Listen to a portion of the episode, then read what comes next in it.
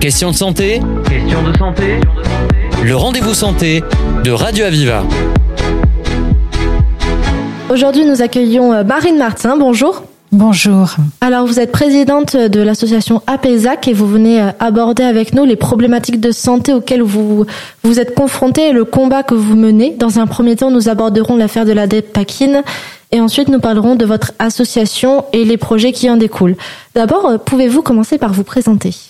Oui, donc je suis Marine Martin, je suis une mère épileptique qui est traitée par Dépakine, cet antiépileptique, depuis l'âge de 6 ans. Donc euh, aujourd'hui, mes deux enfants sont handicapés suite à la prise de ce médicament pendant la grossesse. Et quand c'est un peu par hasard que j'ai découvert le lien entre la prise du médicament et le handicap de mes enfants, j'ai décidé de lancer l'alerte. Donc voilà, vous êtes considérée comme une lanceuse d'alerte. En quoi ça consiste? Alors, il y a plein de lanceurs d'alerte. Généralement, on parle de lanceurs d'alerte quand il s'agit de, personnes dans le cadre du travail qui vont dénoncer des faits délictueux. Moi, en l'occurrence, c'était pas dans le cadre de mon travail, c'était par rapport à un médicament que je devais prendre quotidiennement pour soigner mon épilepsie. Et effectivement, je me suis aperçue que ce, le danger que représentait ce médicament chez la femme enceinte était connu depuis déjà 50 ans, mais que personne ne prévenait les femmes qui prenaient ce médicament et qui souhaitaient avoir des enfants. Donc euh, j'ai décidé de dénoncer ça. Euh, pour cela, moi j'ai principalement utilisé la presse et euh, j'ai fondé une association pour regrouper les familles de victimes. D'accord. Ce médicament, justement, euh, parlons-en. La dépakine. Pouvez-vous un petit peu contextualiser euh, ce scandale, cet événement? Qu'est-ce que c'est et surtout quelles sont les conséquences de la prise de ce médicament pour la santé? La dépakine, c'est une merveilleuse découverte française dans les années 70, 1967 très exactement, du côté de Grenoble, où finalement euh, c'est un peu par hasard qu'on a découvert les propriétés euh, anticonvulsivantes, donc pour lutter contre les convulsions, de, de ce médicament, parce qu'on cherchait euh, en fait à, trouver un médicament pour soigner la tremblote du mouton. Et c'est comme ça que la débakine est née et a été commercialisée.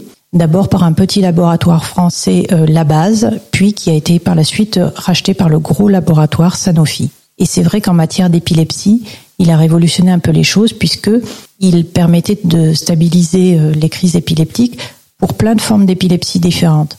Donc tout de suite, il a été adoré par les neurologues qui le prescrivaient.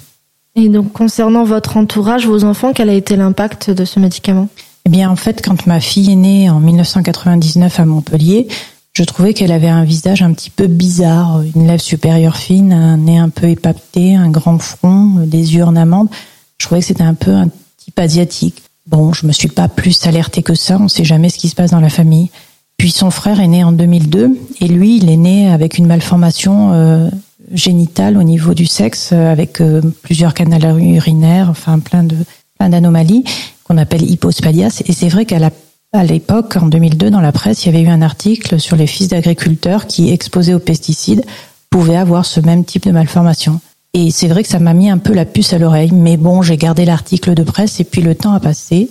Et mon fils, à l'âge de parler, ne parlait pas. À l'âge de tenir assis, ne tenait pas assis. À l'âge de marcher, il ne marchait pas. Donc j'ai très vite compris qu'il y avait des, problèmes. Des troubles neurocomportementaux sont apparus. Enfin, étaient là depuis le début, mais euh, j'en suis aperçue. Et donc, il y a eu tout de suite une prise en charge.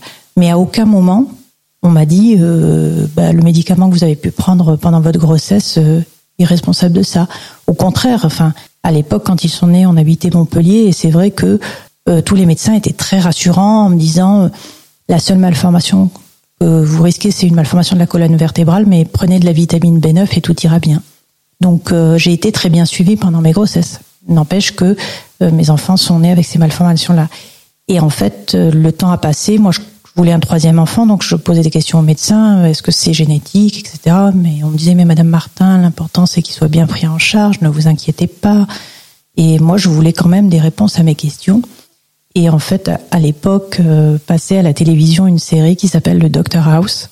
Et c'est vrai qu'il parlait de diagnostic différentiel, il faisait des tableaux et tout ça. Et, et je me disais, mais oui, mon fils, il a des malformations, il a des troubles neurocomportementaux. Euh, c'est bizarre et j'ai repensé à cet article du Midi Libre et je me suis dit, je sniffe pas toute la journée des pesticides, par contre, je prends un médicament quotidiennement.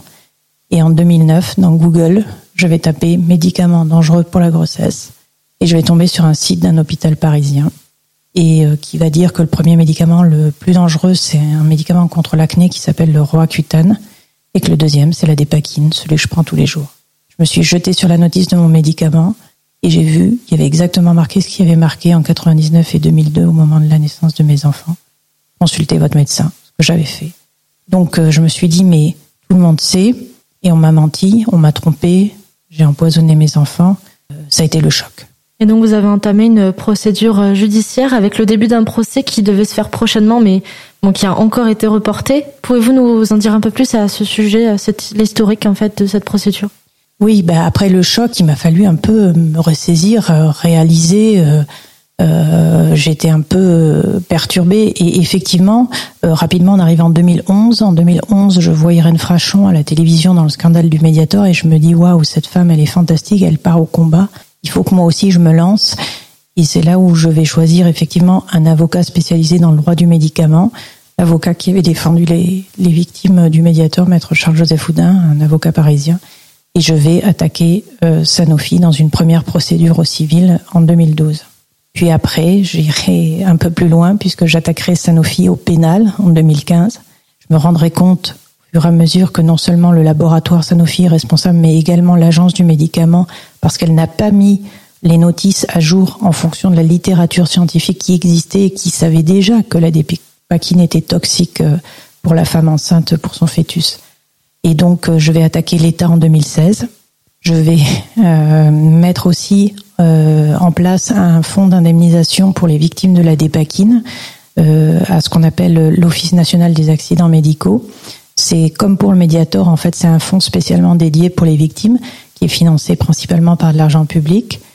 Et enfin, je vais faire changer la loi pour rendre possible les actions de groupe euh, que je mènerai avec l'association euh, pour défendre les victimes. D'accord, donc un engagement euh, intensif, on va dire. Tout à fait. Marine Martin, je rappelle que vous êtes présidente de l'association APESAC. Nous aborderons euh, après la pause musicale la présentation de votre association. Aviva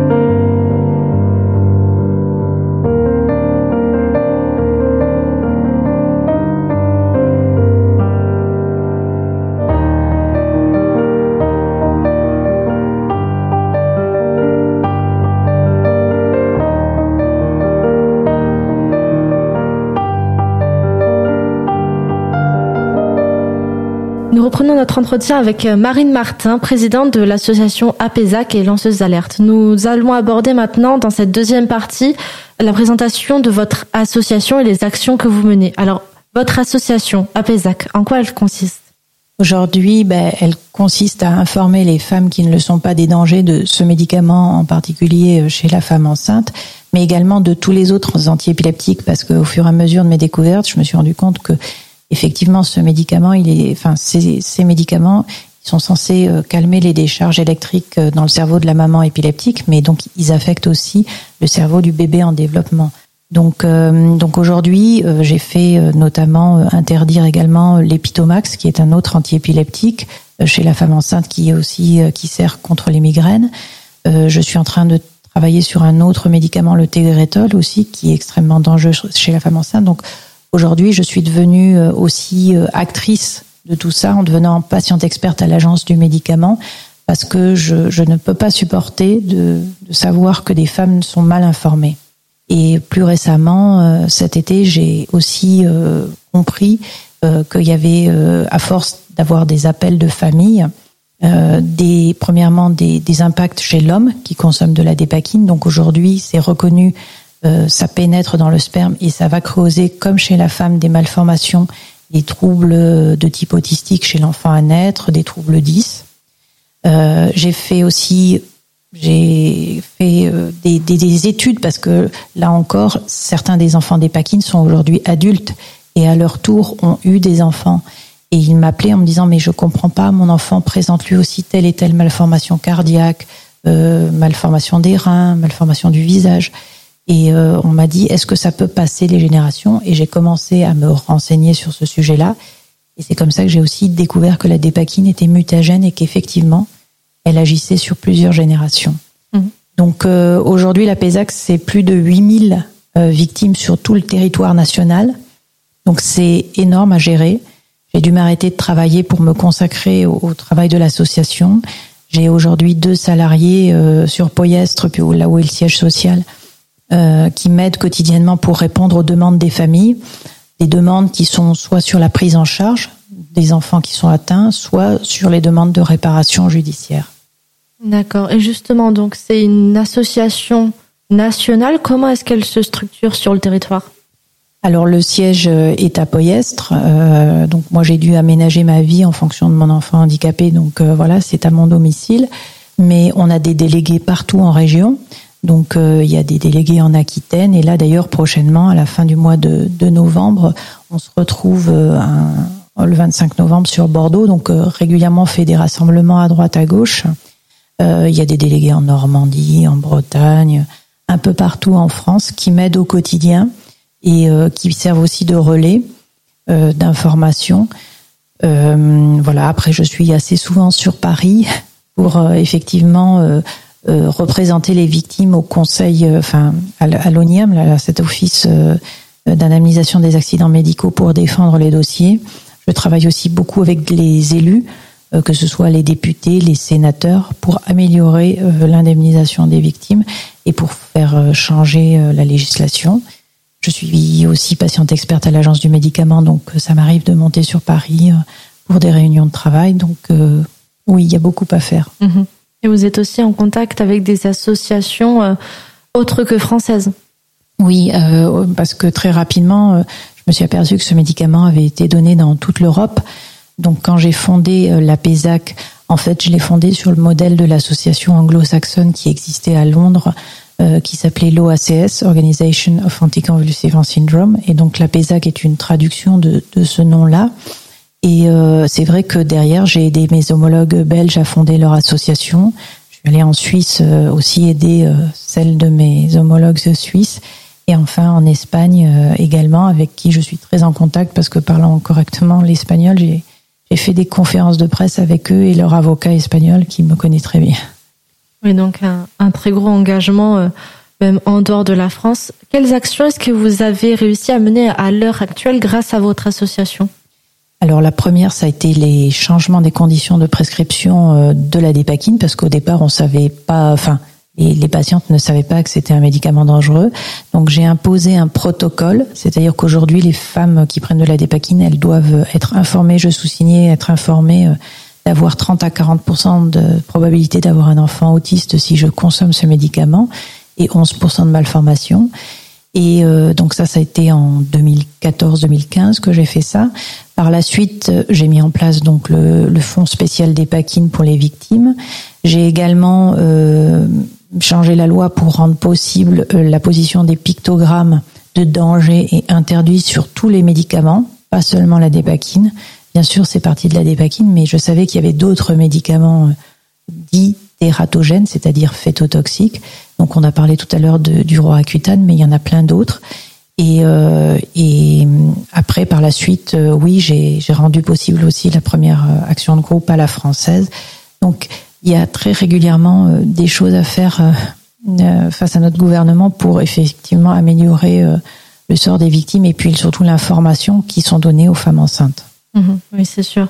Et vous avez écrit aussi un livre concernant votre vécu et ce scandale. Oui, euh, c'était, enfin, j'étais tellement choquée par le fonctionnement euh, que je découvrais, que ce soit euh, du laboratoire, mais aussi de l'agence du médicament, leur complicité, les médecins aussi, que euh, pour moi c'était indispensable de, de, le coucher sur papier. Et effectivement, en 2017, j'ai sorti chez Robert Laffont un, un livre d'Epaquine, le scandale. Je ne pouvais pas me taire parce que il fallait absolument que, que je raconte tout ça. Mais je me dis qu'aujourd'hui, il faudrait que j'écrive la suite parce que j'ai tellement d'autres anecdotes à raconter qu'il y a encore beaucoup à dire. Oui, c'est sûr, il y a beaucoup de choses à raconter euh, sur le sujet. Marine Martin, je rappelle que vous êtes présidente de l'APESAC. Vous nous avez confié votre engagement et euh, présenté votre association. Merci infiniment. Je vous remercie à vous. C'était Question de santé. Question de santé. Le rendez-vous santé de Radio Aviva.